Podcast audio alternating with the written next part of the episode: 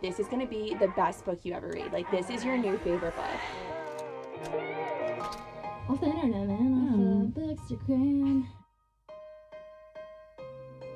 I need to go be introverted. Welcome to Books in the City Pod.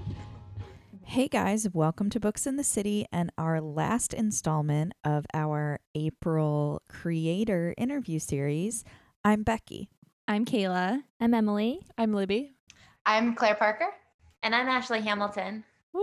Yay, thank you so much for joining us. Thank you for having us. So, for those of you who don't know, Claire and Ashley are the hosts of the Celebrity Memoir Book Club. Before we get into that, can you talk about your podcast journey, how you guys met, and um, how you settled on your podcast idea, etc.? Yes. So this is our third podcast together. fourth, uh, Heyo. fourth if you count our limited edition Lindsay Lohan's Beach Club recap series. But since that Oh was, my god.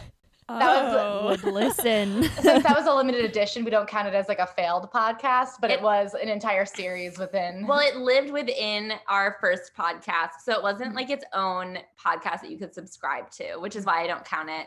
But we met, okay.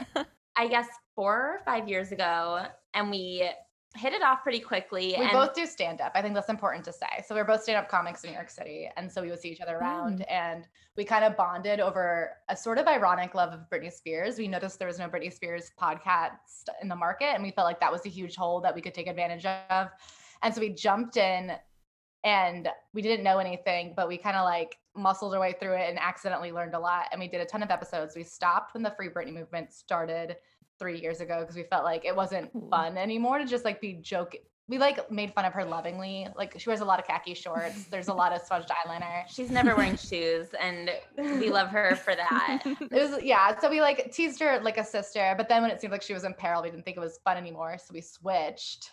Yes. So then we also at that point had been podcasting together for almost two years, a year and a half or so. We'd known each other for like two years, and we had started fighting a lot. We were both. we had this one summer where we were both unemployed.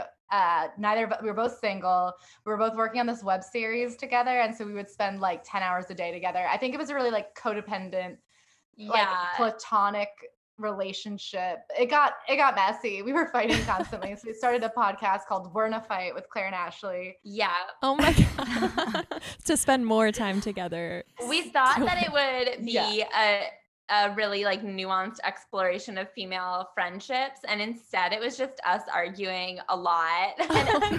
start every episode being like, what was a fight we got into this week? And we quickly realized that it was actually not healthy for us to be constantly recapping our fights and like almost getting into fights to have content for the podcast.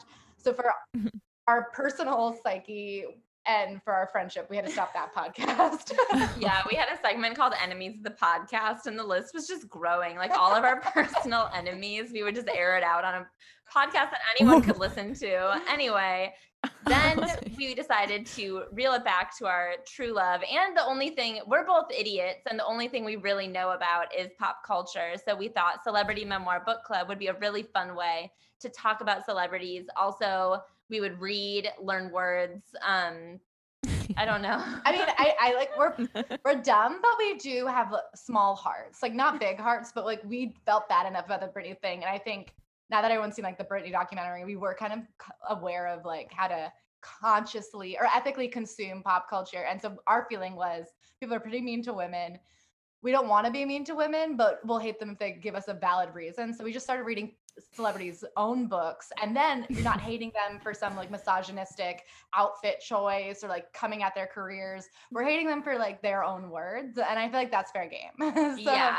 And men too. I mean, really any celebrity like we love talking shit. And so when a celebrity writes a book that is just like an absolute heap of nonsense, it is mm-hmm. very fair game to be like, listen, the way they describe themselves is deeply unlikable. And these are their words. Yeah. We heard the story from their side and we still think they're wrong. They're incorrect. Uh, quick interjection. How do you feel about this Britney Red illusion, though? If you're keeping up with her Instagram account, like what is that? I about? honestly have theories? no idea what that's about. I'm very confused. And she said there's like some Project Pink launching in the next couple of days. And I think that it's all related and I don't understand what it means. And I am um afraid of the people that are controlling her. so I don't think that any clues that she puts in her Instagram are clues to the public. Like I don't think that she's controlling that. I think that they're like doing that for speculation purposes. Like they they're trying to distract us. If anything, the red is like we're the bulls and they're flashing some red at us and being like, look over there. um, okay, so back then to CMBC for a second. Can you give us a quick elevator pitch? I mean, I guess you kind of went into it, but an elevator pitch about the podcast that you are currently working on. I mean, it's pretty self-explanatory. It's Celebrity Memoir Book Club. We read the book. We we try to dissect it a la book club style. We we love the pop culture. We love all the like little stories, and then I feel like it is fun. I mean, mm-hmm. even the worst written ones, it's always interesting to see how people think they come across. I almost like the worst written ones because, you know, a good writer, they can control what the reader is thinking to some degree. You know what I mean? Like they want to pitch themselves as brave. And if you're a good writer, it's not hard to seem brave in your own life story. But some of these people want to show themselves as like sympathetic characters. And when they can't even pull that off, you're like, wow, um, who you are is coming across loud and clear. So we really, we read them, we go through all the good parts. I mean, all the things that a magazine Yeah. would kind of take out and say, here's all the juicy tidbits. And then we give you kind of a rundown of who we think they are as people. Yeah, overall, we read the book so no one else has to. Mhm. And I think that we try, for the most part, to keep it to the book. So even though there's a lot of other media around, obviously, if they're famous enough to have a memoir, especially when, I mean, we don't necessarily only pick up like the big stars, but you know, for the, all of these celebrities have been in tabloids, have done interviews, have like done a lot of other content outside of these books and we try to keep it like to the book as best we can unless there's like a glaring omission that we feel like we need to mention. Like a lot of the women will just like leave out full marriages that we like do feel like it's important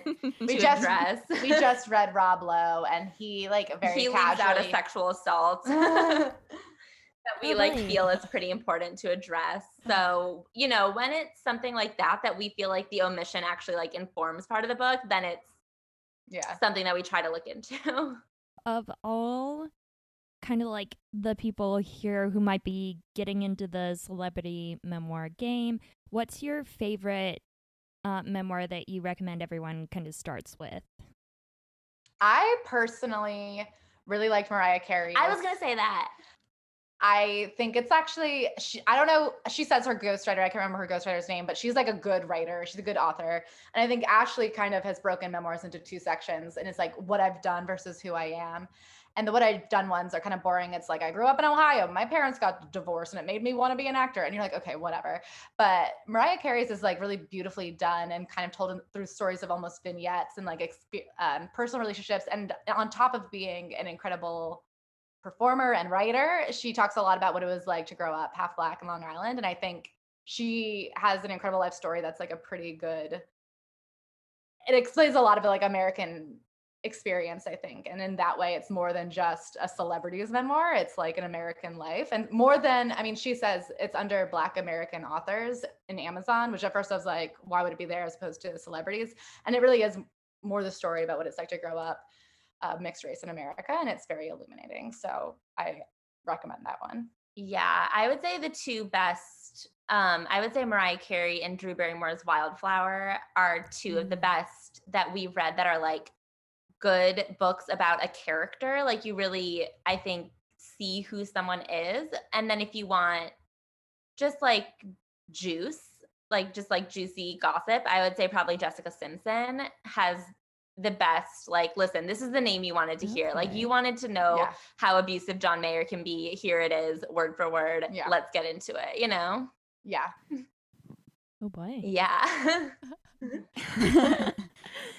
Who's one celebrity that you wish would write a memoir? oh, we've talked about this. I, well, we have like a couple. One of them, I would say Jennifer Aniston. There is Mm. a lot I need to know from her side. I'm shocked that she hasn't actually. I guess I just assume I think like, she's pretty private. I think everything Yeah. about her life has been Yeah. so taken from her by the public consumption that she's just like, whatever's left Yeah, is mine. I think we both want a Katie Holmes. We read Le- Leah Remini's about Scientology, and that was very interesting. And I think to hear what Katie Holmes went through, I would love to know about. Ooh. Yeah, Yeah. I would love to know. Um, Olsen twins, we would like. the Olsen yes. twins. Oh my god, we yeah. really need. That would I be need to know some more about that. Yeah, there are a handful. I think um lately I've been thinking about like Nicole Richie a lot. I'm sure she'll write one eventually. I would love to. She's a big reader, right? Like she's got a Yeah, whole she- affiliation with Belletrist. Yeah. Yeah, and I think that she is like a lot smarter than her like public persona, just because she's known as just like Paris Hilton's best friend and a party girl for the most part, even though she's done a handful of other things since. But um I just think as someone who came from that life, I mean, she was addicted to heroin and she really like got it together and now seems to be in the stable. Like she's one of in one of the few stable Hollywood relationships and I think would actually beyond just like a Hollywood tell. I'll be interesting to hear about that story of recovery. She like does seem to have gotten it together. I'll- totally. I just want to know what work she's had done because she looks great and I cannot. I know on there it. is something, and I Good genetics. it's definitely not just filler. It's I don't definitely think it's not genetics. In all your celeb memoir reading, have you picked up on any kind of pattern between certain types of celebrities, or has have they all been pretty distinct? Um, there are definitely patterns, but I don't think that it really falls by type. Like I would say, like all the music memoirs have like the musicians have been a little bit different. Like the reality stars have all been a little bit different, but I think like Claire said, there is definitely patterns in the people who like really want you to know who they are. And there's the people who really have like mostly just done cool things and it turns out might not have a personality at all. Um I think there's a good amount of celebrities who I think like aren't superly successful. I think Rob Lowe is an example of someone who's been around forever, but he's not like a genius actor. He's not like somebody that you need to get inside the brain of. He was just like a hot guy who was in LA at the right time and yeah. keeps failing up. And so he's someone you're reading, you go, okay, well, you've been around interesting things because you've been around famous people, but I don't know that you yourself are interesting. Whereas I think a Mariah Carey, for example, is somebody who's famous because she's like a genius. Yeah. I mean, and her book is a lot about how she's written and produced like every Mm. song that she's ever done. And I think a lot of people don't know that about her or give her credit for that. yeah. And I- also oh And so I mean, I just think it's more interesting to hear about her experience because she actually is someone that does something respectable, whereas Rob Lowe or like Holly, a Kendra Wilkinson, we read a girl. I don't know if you guys know the Oh, girl who's next door. I mean, yeah, you read it and you go, "There's some crazy stories here," but I, you know, what I mean, you're not like, God, let me know what your, you know, and what's your experience? Like, how do you get in the zone of being a hot blonde with fake boobs? It's not like yeah. not peeking behind the curtain into anything, any great insight. But I also think that there is like a story there, like an emotional story and like growth and things that could be there if they had enough self-awareness or like therapy or whatever. And so I definitely think that there that's also like two camps is like the self-aware and the not self-aware. Like Claire said earlier, there are definitely people who like think that they're writing themselves um with like a very specific perspective. Like they really want to be that um, you know, like sympathetic like leading person. Like Holly Madison is another girl next door that we read. And I think she really wants to present herself in a way that some, I don't honestly know exactly what she was trying to do, but like she very definitively didn't do it. And so I think that these memoirs that like lack an enormous self-awareness are like really interesting. Switching gears for a second to Housewives, I listened today to your episode with Erika Jayne's ghostwriter and I loved it. So, two part question What are your current thoughts on her situation? And I was dying because you guys mentioned Jen Shaw. And breaking crazy news this week for listeners that don't know, she is a Salt Lake City housewife and is a part of this huge, like, federal telemarketing scam and can go to jail for up to 30 years. Like, it's crazy. Um, well, I think it's funny because like I found Erika Jayne's book to be not that satisfying because she maintains her cool persona and that I mean she makes all mm-hmm. these decisions and I've gotten flack for this. Like I don't judge her, but one of the decisions she makes is when her son's one years old, she moves to LA to become an actress and leaves her son in New York. And I mean, people are like, no one would be mad if you did if a dad did it. I don't care. I don't care that she did it. But what interests me is that in the book, there's not even a moment of deliberation. There's not a moment of doubt or guilt. And I find that to be deeply dishonest. I don't think any human being on earth could leave behind their infant son and not have a second thought about it. And I think the fact that she never gives you that kind of insight into her thought process or her like true inner psyche was annoying. I was like, okay, so I got nothing from this. Like Mhm. I now know your life story. It's like the same as from the yeah, show. it's exactly the same. And so I think now that I see what's happening, for people who don't know, her husband is a famous class action law lawyer. He's from Erin, uh, Erin Brockovich. He's that guy, and he represented all these people whose family members died in a plane crash, and then he was caught embezzling millions of dollars from their settlement and putting it into EJ Global, which is Erika Jayne Global, her company, which of which she's the only board member Oh my So- god. she filed for divorce right before the lawsuit hit the fan. He's now claiming that he has Alzheimer's and he can't go into court. His brother is his conservator and saying he's too old and frail. He only has two. Another conservator? They're all over. Where'd they come from? Once you start I scratching- like 2021, they came out of the woodwork. Amanda Bynes was in one. Mischa Barton was in. Most people, it turns out, have been in a conservatorship. We're the only one. Breaking I don't know news! I either. had no idea. The people are like Erika Jayne's trying to pretend that she never knew that he was embezzling money, but she lived this exact like insane over the top life where they had two private jets, like a local one and a long distance one. She had this insane fake career that she paid for. I mean, there's no way she didn't know. That bitch is cold as ice. I believe that a man could support her and be her husband for 30 years and the minute the going gets tough, she's out of there. So yeah. the book did not do her any favors in terms of making her seem like an honest, loving person who cares about others.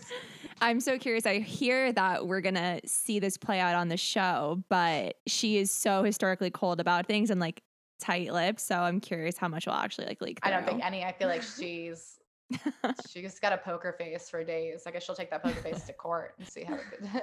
yeah. and then Jen Shaw, yeah. Oh, sorry, the other Jen Shaw, she just got arrested on like federally for she was running a nine year long fraudulent telemarketing company Oh no. where she was like gathering lists of vulnerable old people that would be easy easy to trap and trick and selling them to companies who would then sell fake products to old people over the phone and she would get a cut. No. And so she Mhm. was my arrested by the FBI. And allegedly, the FBI showed up while they were leaving for their cash trip, and it was all filmed. So TBD if Bravo's allowed to air that, but it's been like a wild week for Yes. Housewives fans. Cash trip, like they paid in cash. Cash. Oh, Cast. cast. I was like, who, who, what kind of like Maybe Andy Jen Cohen shit is money. going down where they're paying for cash, Yeah. like trips, and no one went. That seems wrong.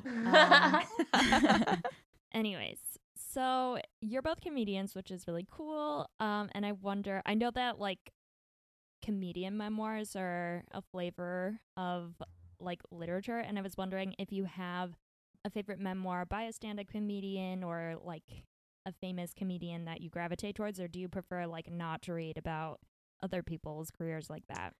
I feel like we haven't done comedians just because I feel like I'm too scared to hate on somebody who Mm. could one day give me a job. I also. I feel like um there are a couple of comedy memoirs I that I've read like separately and especially when I was younger and like wanting to get into comedy, but especially for the podcast, I think a lot of times if we're too close to a subject, I mean, when whenever we start talking about comedy, it all gets like very inside baseball and we're talking about like the nuanced pieces that I don't think anyone listening would actually care about unless they were also comedians. And then there are like 10 million podcasts out there that are like comedian talking to comedian podcasts. And so like if you want to hear like how famous comedians got started, like their Maron episode probably does that. And so for us to start talking about it, I think it would be like a whole different podcast for that episode. And I don't know if our listeners like it, would like it. I don't know. I I read Nora Ephron's like a while ago and I really like that. I do think like Yeah. people who can write are better writers. Totally. So, okay, we're going to do a rapid fire thing where we're going to ask you who is more likely Okay. to, and then we'll see what you have to Should say. we say the so, words? the I'll first just one say names because as a podcast, yeah. Yeah. Okay. Okay. who is most likely to write a memoir about their own life experiences? I think both of us. Yeah. We're both deeply narcissistic. I mean, comedy is nothing if not sharing your own life experiences. We're pretty self-absorbed in an equal. Yeah, we've taken a book about celebrity memoirs and like So taken the opportunity split. to talk about ourselves for like 15 minutes to half an hour up top every week. Um, okay, who is more likely to move away from New York City? Ashley. yeah.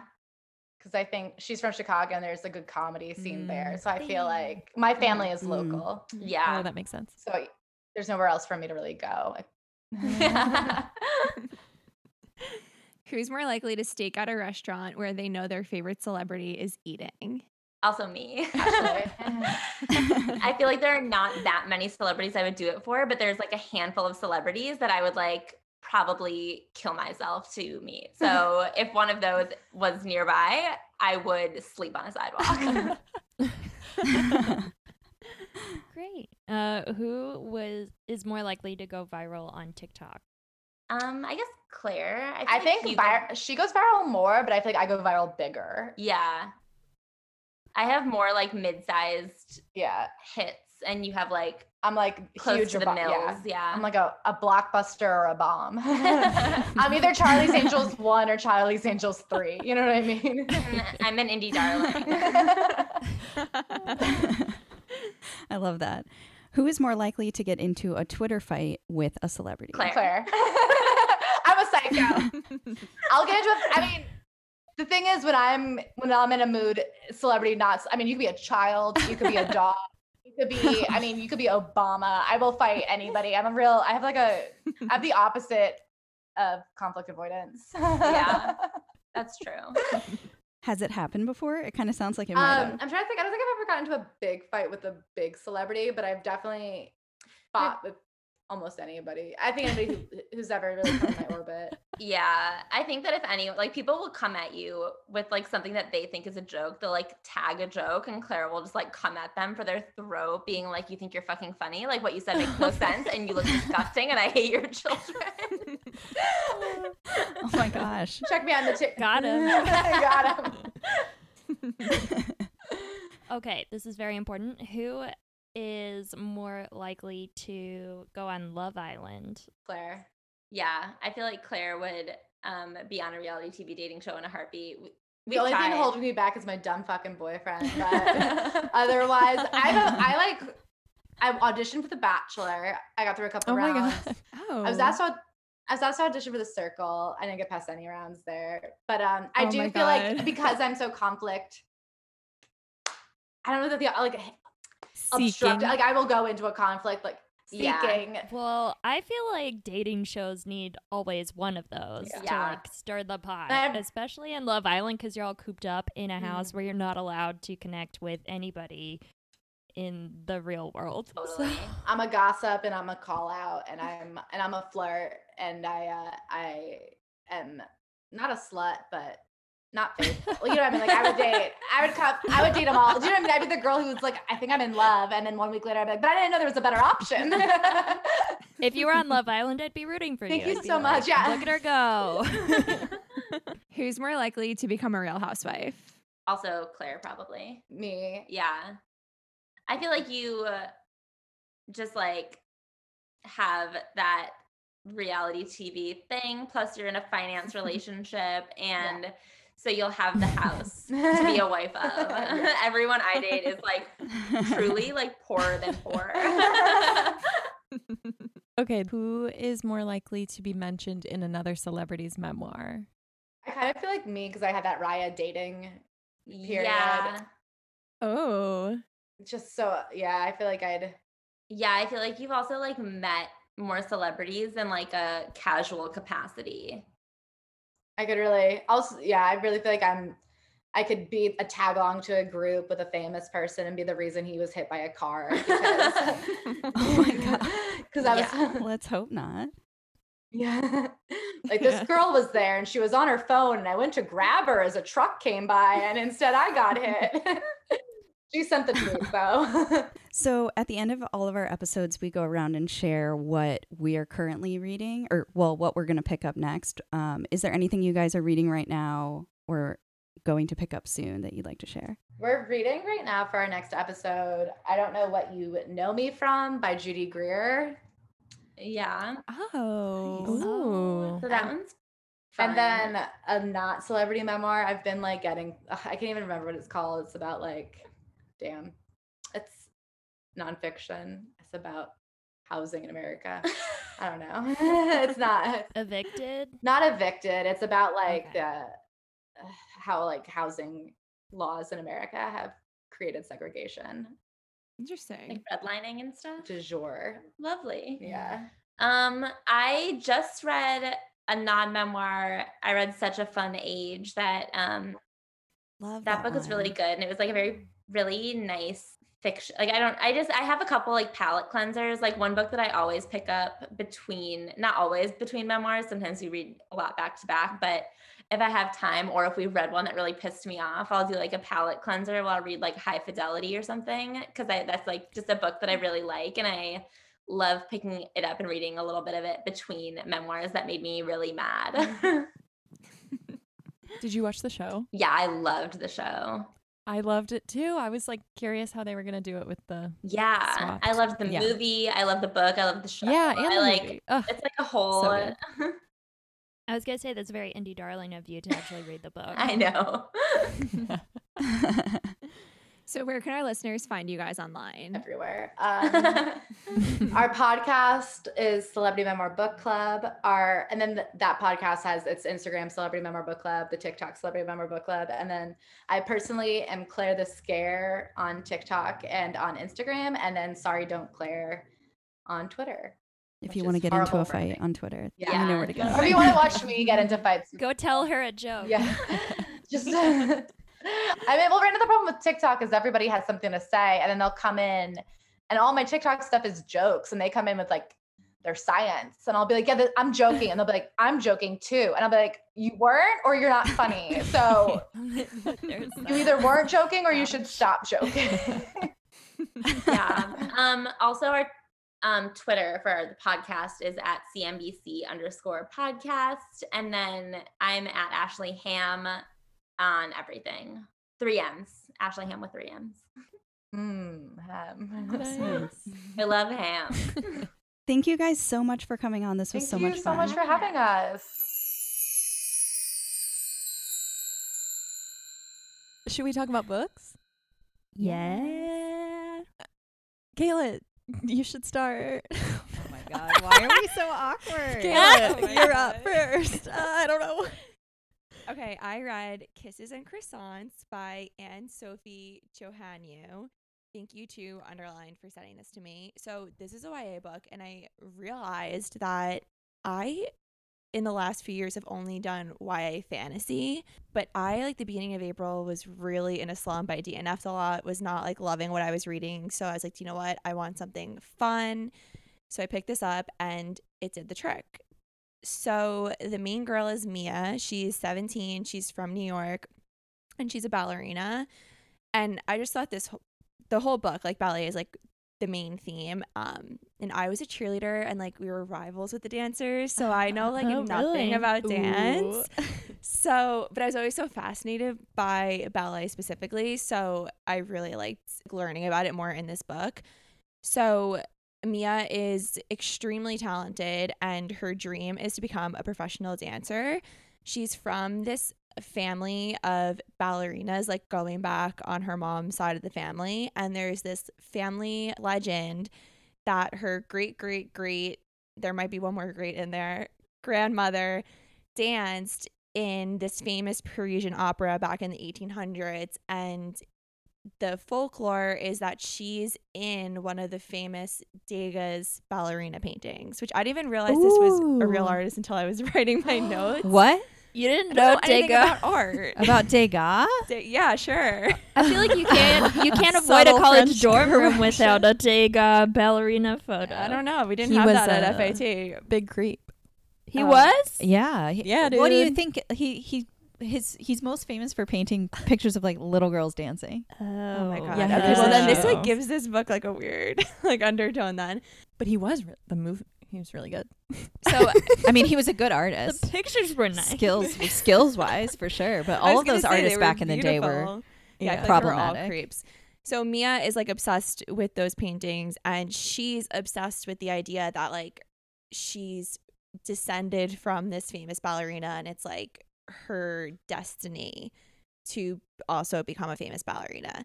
So Mia and her grandma really believe the legend and are super interested in it, but her mom is skeptical and she doesn't she's supportive of Mia, but she doesn't really love like she doesn't love that she's focusing her whole life on ballet because if you really like look into how much time especially like teenage girls spend doing ballet like it's their whole lives. It's like you go to school and then you're doing ballet literally all night. So her mom kind of like wants her to have a backup plan but mia's like no because i'm gonna succeed on this plan. So the book opens with her though like landing in paris. So right away we're there and she goes to the school and it turns out she's assigned to share a room with her biggest rival, this girl Audrey, who it's like they didn't say it specifically, but the vibe is like Audrey always comes in first and Mia second. Like they're the top two, but Audrey like just has like better precision and like she's the number one. So they begin competing for the same role in Swan Lake. And that's like there's a bunch of like different plot points happening and like that's a whole storyline like her and Audrey. I'm not going to touch on anymore though. So then she's walking out of class one day and she bumps into this boy, of course, outside the school and they hit it off.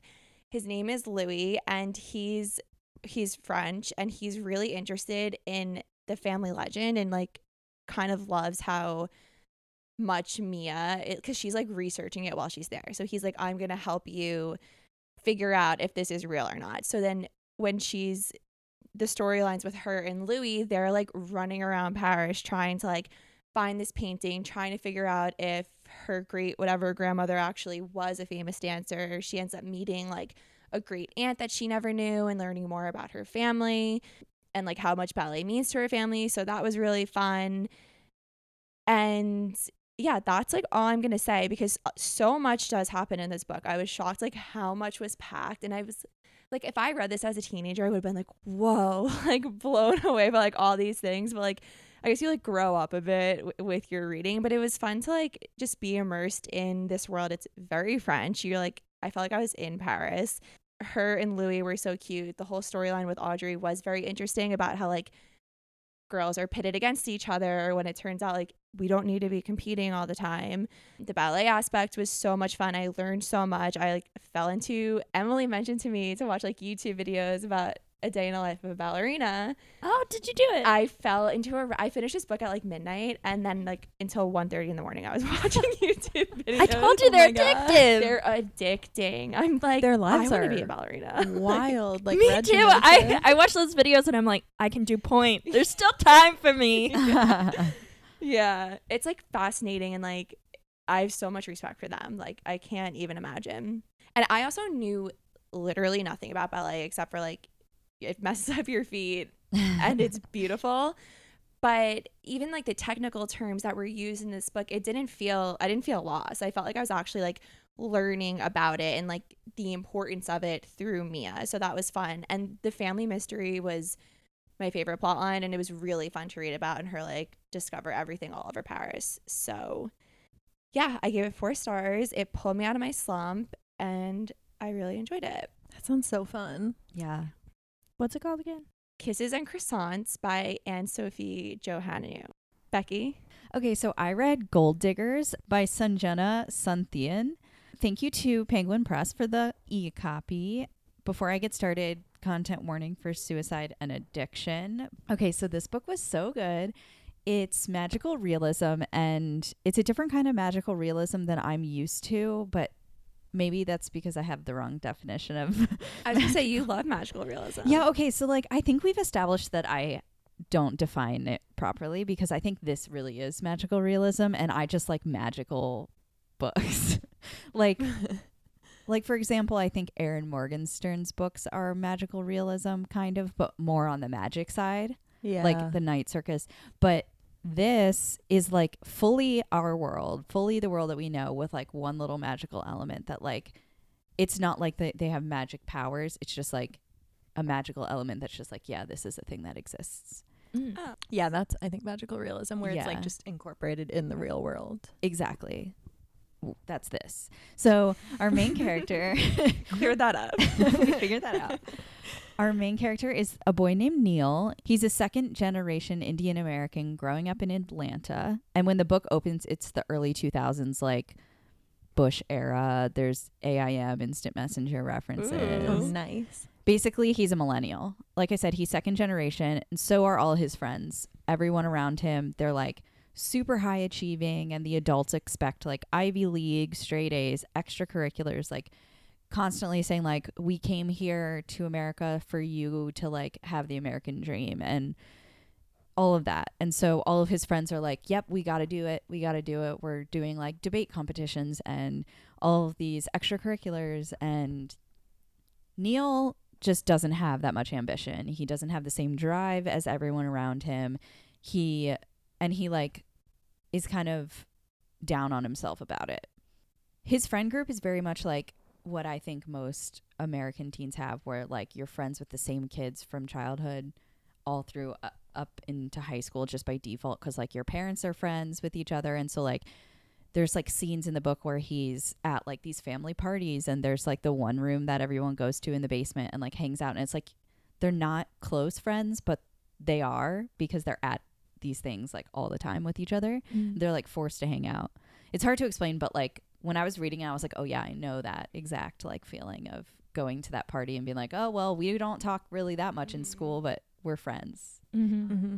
one girl in that group is anita and i wrote in my notes she's got ambition out the wazoo okay. Whoa. I also Anita. googled wazoo too because I was like, Oh, why do I say that? Is that like inappropriate? What's like the definition? it comes from No. like the French word for bird. Oh. I'm not really sure why. Oh, it's the butt. I thought it was butt. Oh, maybe, but she's got ambition out of it. Um, she's exceptionally successful in school. She is a Miss Teen India Georgia contestant and a really good one. She's just hyper focused and like killing it at everything she does. And one day, Neil accidentally stumbles upon the secret to why she's so ambitious. Oh. And this is where the magical realism element comes in. And I don't want to go into to too much detail, but I think I kind of have to to explain this. So basically, Anita's mother, and you learn a lot about her and how she came to this magical thing.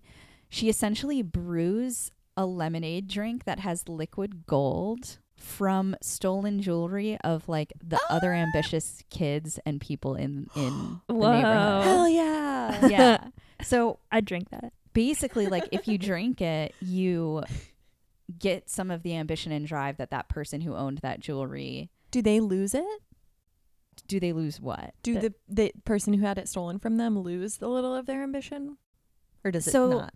i don't know but that's something that's kind of like thought about in the book and i, I don't want to say anything Okay, else okay. neil wants in as soon as possible when he f- figures out about this like lemonade um and without going into it neil it kind of leads neil into becoming addicted to it and completely Mhm. addicted to like anita and her mom Oh. and so fast forward second half of the book neil's in grad school in california he's lost touch with anita things happen i'm not going to say what that leads to that but I have a question. Sorry. Yes. How old were they before this? It was high, school. They were like, it's it's. It High must be like is all. junior. It's like the important part of high school where it's like Okay. you're figuring out what you're gonna do after. Mm. So the second half of the book fast forwards to Neil in grad school in California. He's studying history, and he's writing his dissertation on the gold rush. Whoa. And he's st- but he's still kind of stuck in this place of like medioc. Me- I wrote mediocrity. Is that the right word? yeah. Yeah. I get it confused with meritocracy for some reason. Anyway, let me back up. He's stuck in a meritocracy. Aren't we all? um. uh, anyway, so he's kind of stuck in a place of mediocrity, and his friends from high school are finding their place. His sister's getting married, and he's once again like feeling left in the dust, feeling like my life is not going anywhere. Why am I like such a deadbeat? I can't say much else, but eventually, He's still taking the. no. Oh, okay.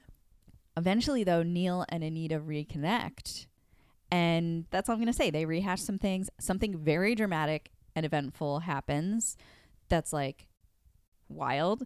And I can't really say anything else about the plot. I want to Um, read this. It's so good. Um, I really enjoyed it. It's got some dark elements, like I said, those content warnings. It's really funny at times. The writing is like so so good.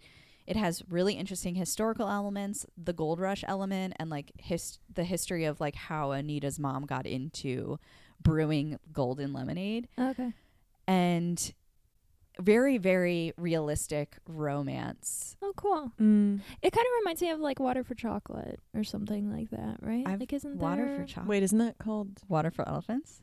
No, there's cho- the No. chocolate one where her feelings are in the. Yeah. Oh, I've never. Is never that heard called of Water for Chocolate? Uh, well, it's a Spanish book, so it's like como agua para chocolate. Oh, okay, I guess. But uh, yeah, it's a, also a movie. I think I've never heard of that. what? What? What?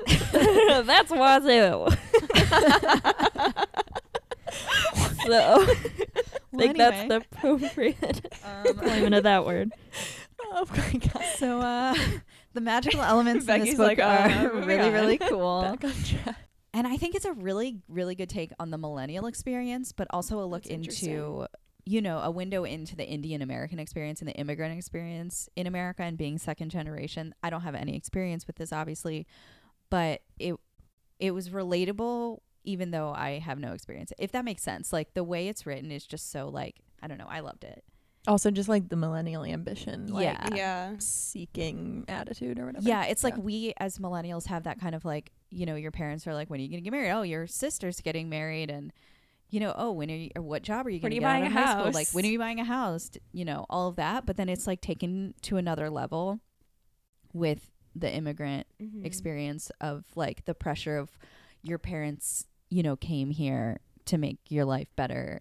And so that's like heightened and that's like a very big thing in this book obviously with Neil like lacking the ambition he feels his parents are p- putting on him and I don't know, it was so good. Five star read. Um Ooh. I can't wait to read more books by this author. Like so so good. Is like this her first? Yeah, was this a debut? Yes, I think this is her debut. Um, and this is called Gold Diggers by Sanjana Sathian. Also, look at that cover. Yeah, the cover, such a oh yeah, good the cover is amazing. I had the e-galley and I'm absolutely buying the hard copy because I need it on my shelf. Like it's so pretty. I also love how literal the title is for the book. Yeah.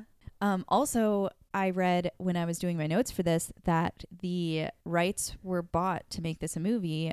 By Mindy Kaling. Hopefully, I'm like I'm like no longer getting all that excited about rights being bought for from books because like. I'm still waiting for the Gilded Years. I had this discussion with my sister because A Court of Thorns and Roses was like, I don't remember how they worded it, but it was like optioned or whatever. And I was like, well, we'll see if it gets made. And she was like, well, they announced it. And I was like, authors Doesn't announce matter. every single day that their rights were bought. I know someone whose like family member was um involved in like Hollywood script making and buying, and that's a fairly common practice. I guess like they buy rights to promising books um because there's like a 10 year old book on my shelf that i recently bought and someone was saying that they had bought the rights for that a long time ago and that just means that they basically buy Like, so no one else can out the have author so no one else can have it but they might not make the movie in fact most times they don't make the Yeah. movie I, wonder, I guess that's always been going on. We're just like more in tune to it now. Yeah. Well, we'll see. Hopefully, because I would love to watch this movie. Yeah, that sounds like it would be really good. Mhm. Wow, I need to read this. Yes, read it. Libby, what did you read? Okay, this is interesting because speaking of millennials, but maybe like the bad way. Oh. Um, so I read Exciting Times by Naoise Dolan, which came out Oh, the toothbrush last year in 2020. Really good, like forest green cover with the three toothbrushes. I would on totally it. frame that in my bathroom. It's a good, it's a good cute. cover. Uh, Before I get into it, it's I think worth noting that this book, when it came out last year, naturally drew a ton of comparison to Sally Rooney, and I think is like drawing that comparison in most of the reviews of it. The author's super young. She attended Trinity College, which is where Oh. Sally Rooney went. She's like chic looking. She's Irish. She wrote a book about like fraught, toxic romantic relationships. And there are like themes of Marxist leanings in the book. So I think it's a hard act to follow. And then I also think you're sort of setting up for a little bit of failure when you're like, you know, I think anyway, like immediately compared to somebody like Sally Rooney. Sort of. Th- somebody, anyone with like such an established, like obsessive following, following. yeah. Yeah. I think it's tough. Um, so th- I was just like, that was in the back of my mind while I was reading and something to keep in mind now, I guess. But this book tells the story of Ava. She is a 22 year old Irish girl who recently moved to Hong Kong to teach English after she graduates from college. And she's like a little listless. She's not super convinced by the whole like adulthood thing. She's not super motivated by like anything. She's pretty millennial in that she is very well learned and recognizes that she's sort of been set up for failure in a society that values things that aren't attainable for her but at the same time has kind of contradictory like views on you know like what she herself is capable of achieving or like doesn't even know what she wants to achieve and that kind of like contradictory thing so she goes to Hong Kong. She's very sad, very lonely. She's like not sure why she's even there. And one night in a bar, she notices this dude making eyes at her. So the two start talking in the bar, and he is Julian. He's 28, and he's a rich, successful banker from England. And at first, they have this like kind of weird, unlikely friendship where they just like get together after work, and he pays for meals that they share and then they just go their separate ways and then eventually it's just easier for her to start going to his apartment and and then eventually it like of course turns sexual but it's one of those like toxic kind of relationships where he is super non-committal and Ava is super non-communicative and it makes for just like really toxic energy and it's really fun between them um so Ava eventually moves into his apartment. Oh, She had been staying in like a long term Airbnb and it wasn't ideal circumstances. So she moves in. She doesn't have to pay rent. She also like eventually kind of just like gets access to his credit cards and he he's like, you know, Uh, paying for her entire livelihood. Which is interesting. Wait, Red how flag, old red is he? Is there red an age difference? He's 28, she's 22. okay. So it's not I mean it's not like crazy. It's not crazy, but it I would say matters. And I think in the UK, like class is obviously a different Mhm. socioeconomic factor, and there's a difference between their two like classes, you know. So she has some moral qualms about all of this, and it's like in a very internalized like, am I a shitty feminist? Like, am I a bad woman for like doing this? But at the same time, I don't make enough, and also I don't have any friends, so like here I am.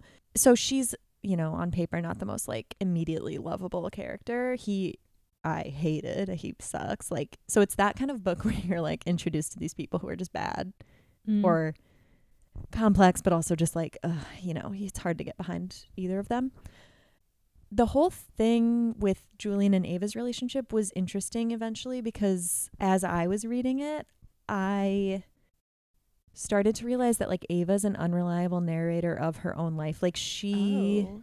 is non-communicative to Julian to the point where even as she's like having internal thoughts about their relationship, she's like non-communicative to her internal monologue. So the reader like I had to start remind myself to like look through her bullshit. it. Yeah, cuz you're Mm. like she says she wants something to Julian. In her head she says what she actually wants, but then you know as the reader like, wait, she actually actually wants something that she won't even like let herself think in her head. Yeah. Mm. So that was an interesting way to read a book like this. I feel like that's not super common in these kind of like literary fiction I relationships. like I would get so frustrated. she's not a good she's annoying, yep. um okay, so Julian eventually has to go away to London on an extended work trip. And Ava's just gonna like stay at his place while he's gone. She has met his friends and kind of like hates all of them, but she shortly after Julian leaves, like kind of stays in touch with this one friend, Victoria. And through Victoria, she meets Victoria's coworker, who's this 22 year old woman named Edith. So she has this like Julian shaped hole in her life and like no friends again. So Ava and Edith start spending time together, and Ava quickly realizes that she's like fully in love with Edith.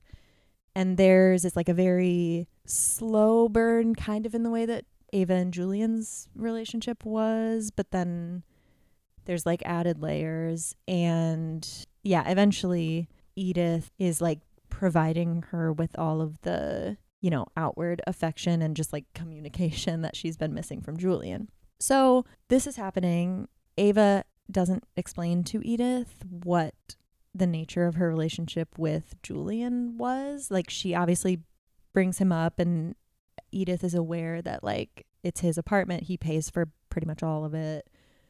And she like outright asked at one point like "Uh, did you sleep together? And Ava just like lies and it's Oh not Mhm. great. They and Edith, Edith and Ava start dating too while Julian's away. Then Julian and Ava are still staying in touch while he's in London. He lets her know he's coming home in a week, and she's like, "I gotta figure out what to do here," with like all three of them. So that's the plot of this book.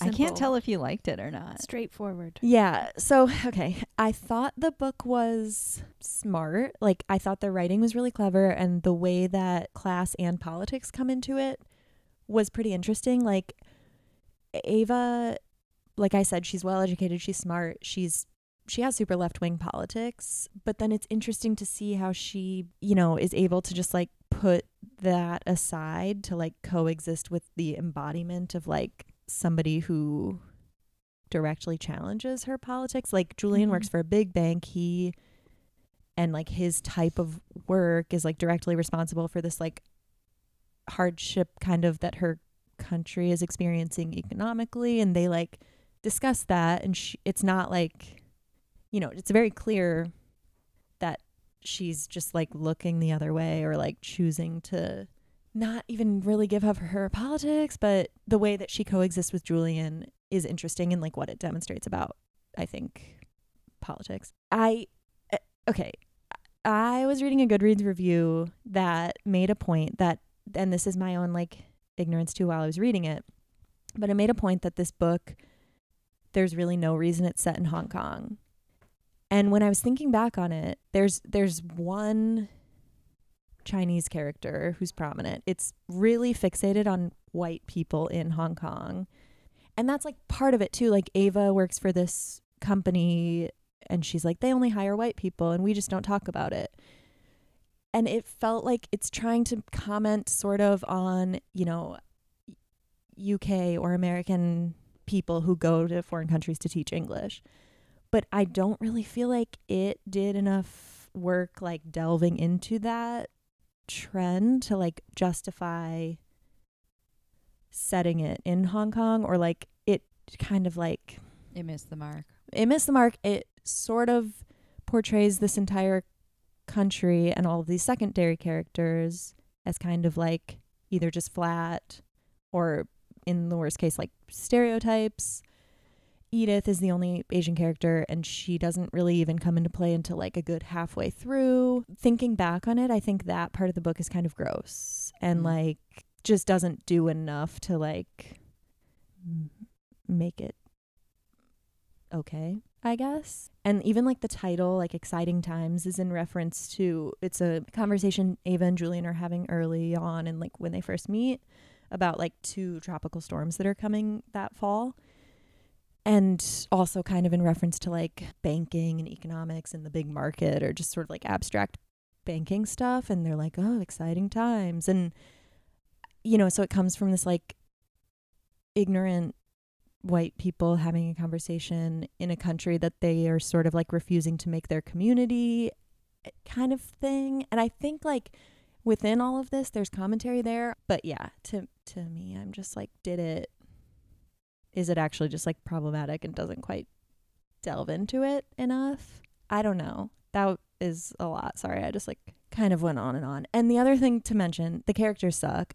Um I read Normal People and the thing about Marianne and Connell from Normal People is I felt like they had like emotional motivations sometimes that were flawed but that I could like get behind or relate to.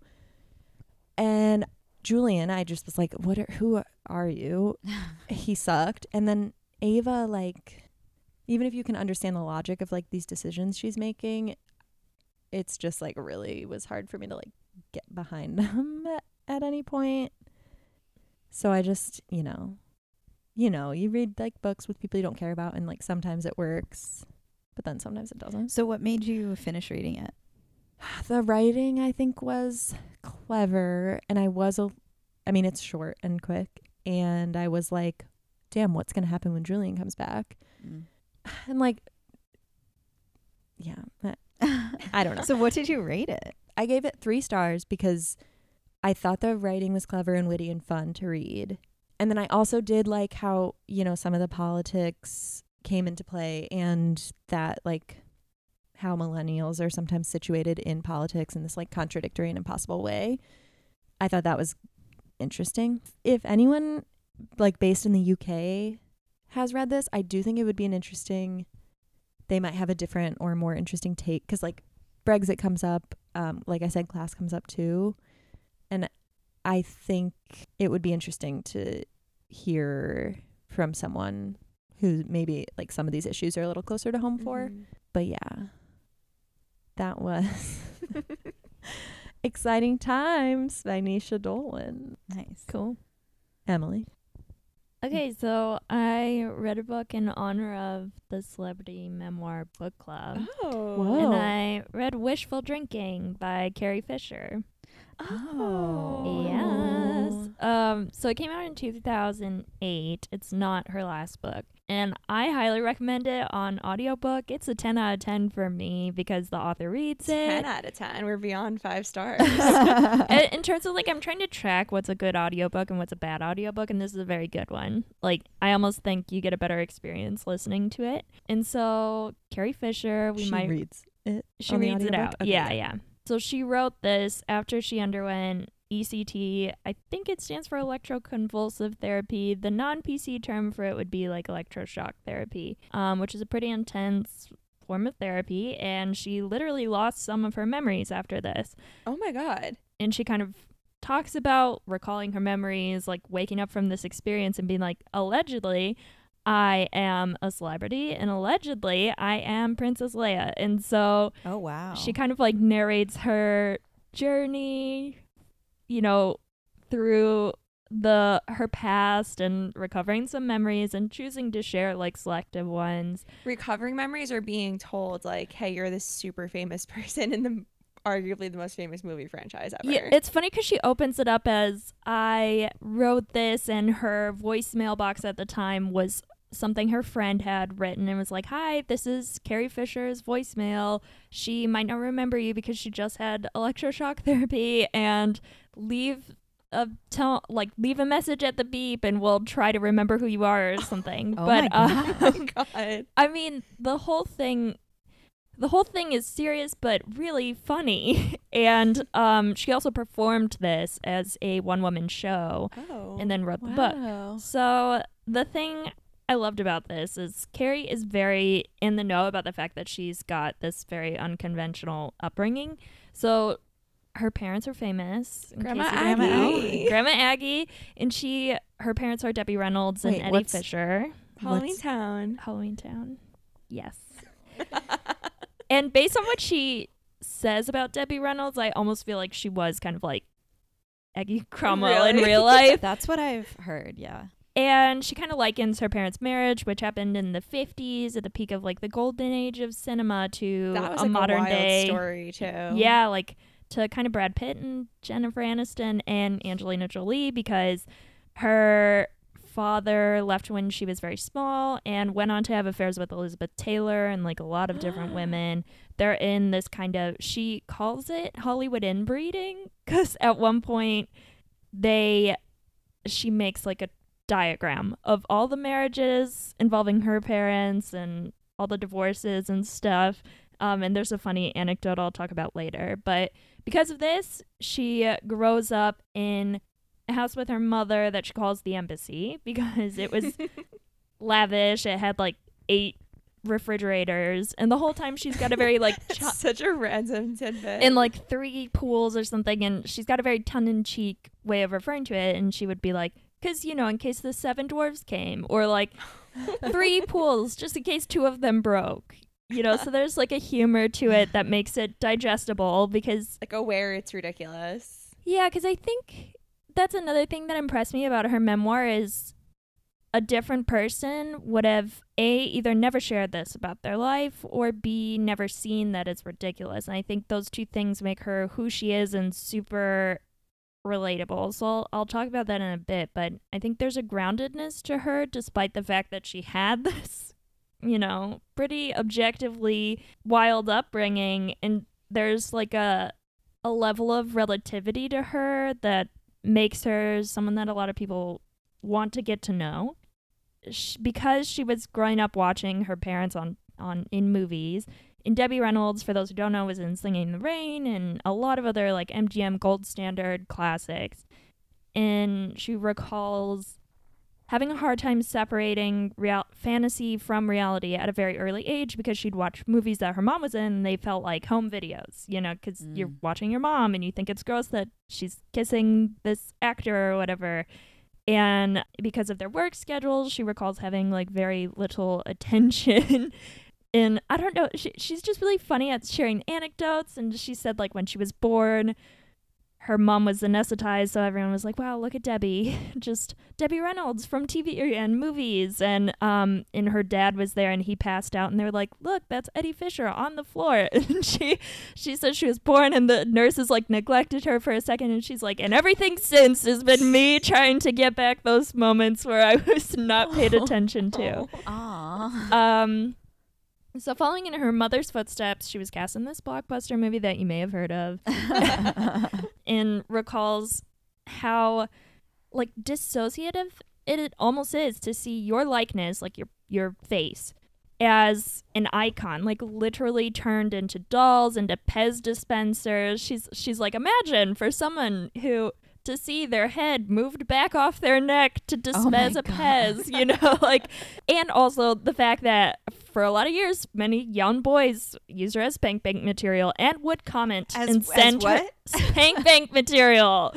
And they would tell her life. about it. Really? She'd meet people, and these men would be like, you know, I jerked off to you for 15 years. And she was like, What is wrong with that? Hi, nice to meet you. So there's a lot of things in her memoir that are, you know, would do anyone said in. And like any good memoir, it's got juicy anecdotes in it, like as we talked about with the Hollywood inbreeding, um, she recalls her daughter Billie wanting to date like a grandkid of Elizabeth Taylor, and they had to draw out a tree to make sure they Oh weren't my related. God. wow, that's funny. Or when she went to a Star Wars convention and she stumbled across a Leia doll with an anatom- quote anatomically correct galaxy snatch no. on it, and she had to call George Lucas and be like, "This is not what I licensed." Oh my god. Um, Jeez. yeah, like people have made sex dolls out of her, and she has a very humorous like relationship with this kind of fucked up dark thing. And she'd be like, "At least when people tell me to go fuck myself, I can attempt it." oh my god. and so this this humor, like this dark it's humor, like a coping mechanism. is definitely a coping mechanism. She's very transparent about it, and she brings up, you know, the point of making light of all these heavy things has probably helped save her life and um, kept her connected to her family. Also, she was married to Paul Simon for a couple him. years, so I didn't know that. there, yeah, there was a lot of a few songs written about her and their marriage and divorce on Graceland. And she was, it's very cute because she's, you know, is name dropping Paul Simon, but she was like, if all of you can, if anyone could get a Paul Simon song written about them, I highly recommend it. you know, and apparently he's quite short, and so is she. Yes. And they'd be like, "Don't stand next to me at parties. We look like salt and pepper shakers." On top of all this, uh, she also writes about some pretty painful experiences too, like the fact that her friend Greg died in her bed while she was sleeping next to him, oh my god. like to attend to Oscars party. Um, so she was recovering from PTSD about it. That's how she opens her book. Is like, all right, let's talk about the dead body in my house, and she. Her humor has a gallows quality to it because there's a lot of like heavy shit that's happened to her that she makes light of, including her experience and diagnosis with bipolar disorder and drug addiction, and how that's kind of like shaped her life over the years. And she's been very open and vulnerable about these things in her life. She was institutionalized a couple times. She's been to AA, has had relapses, the whole gambit. It's something she's always struggled with. I admire the fact that she points out, you know, anyone could see my life and think that this is something because I was a celebrity. But she was like, you know, I have siblings that you it's it's kind of like it is a an illness and it's not going to afflict everyone. So although it's like kind of her environment plays into it, she never blames her upbringing on her struggle with her mental health. The way she talks about her diagnosis is very useful. She really puts you inside her head or like her thinking process explaining what it's like to be inside the head of someone who's manic and depressive and she like gives her moods names or like it, it was very helpful to talk about like what it feels like to have a mood disorder where like everything is kind of turned up to 11 and i don't know it, it was it ended up being like a really useful guide for you know someone who might not know what it feels like but to empathize with it.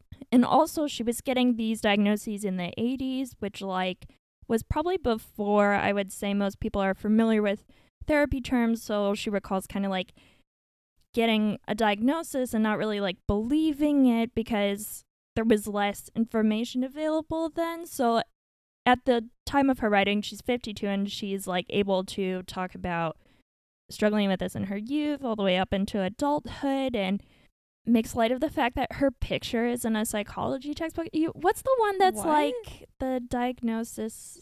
The like one Oh yeah. the the book that everybody diagnoses people with. She's in that.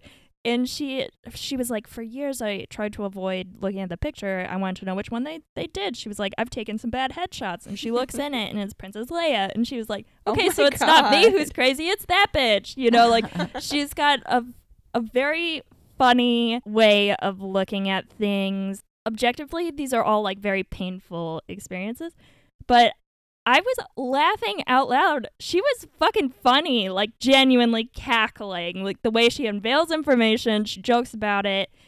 Hilarious, very witty, super sarcastic, dark humor, like smart woman, you know. And um she describes this conversation with her daughter Billie wanting to be like a comic instead of a neurosurgeon.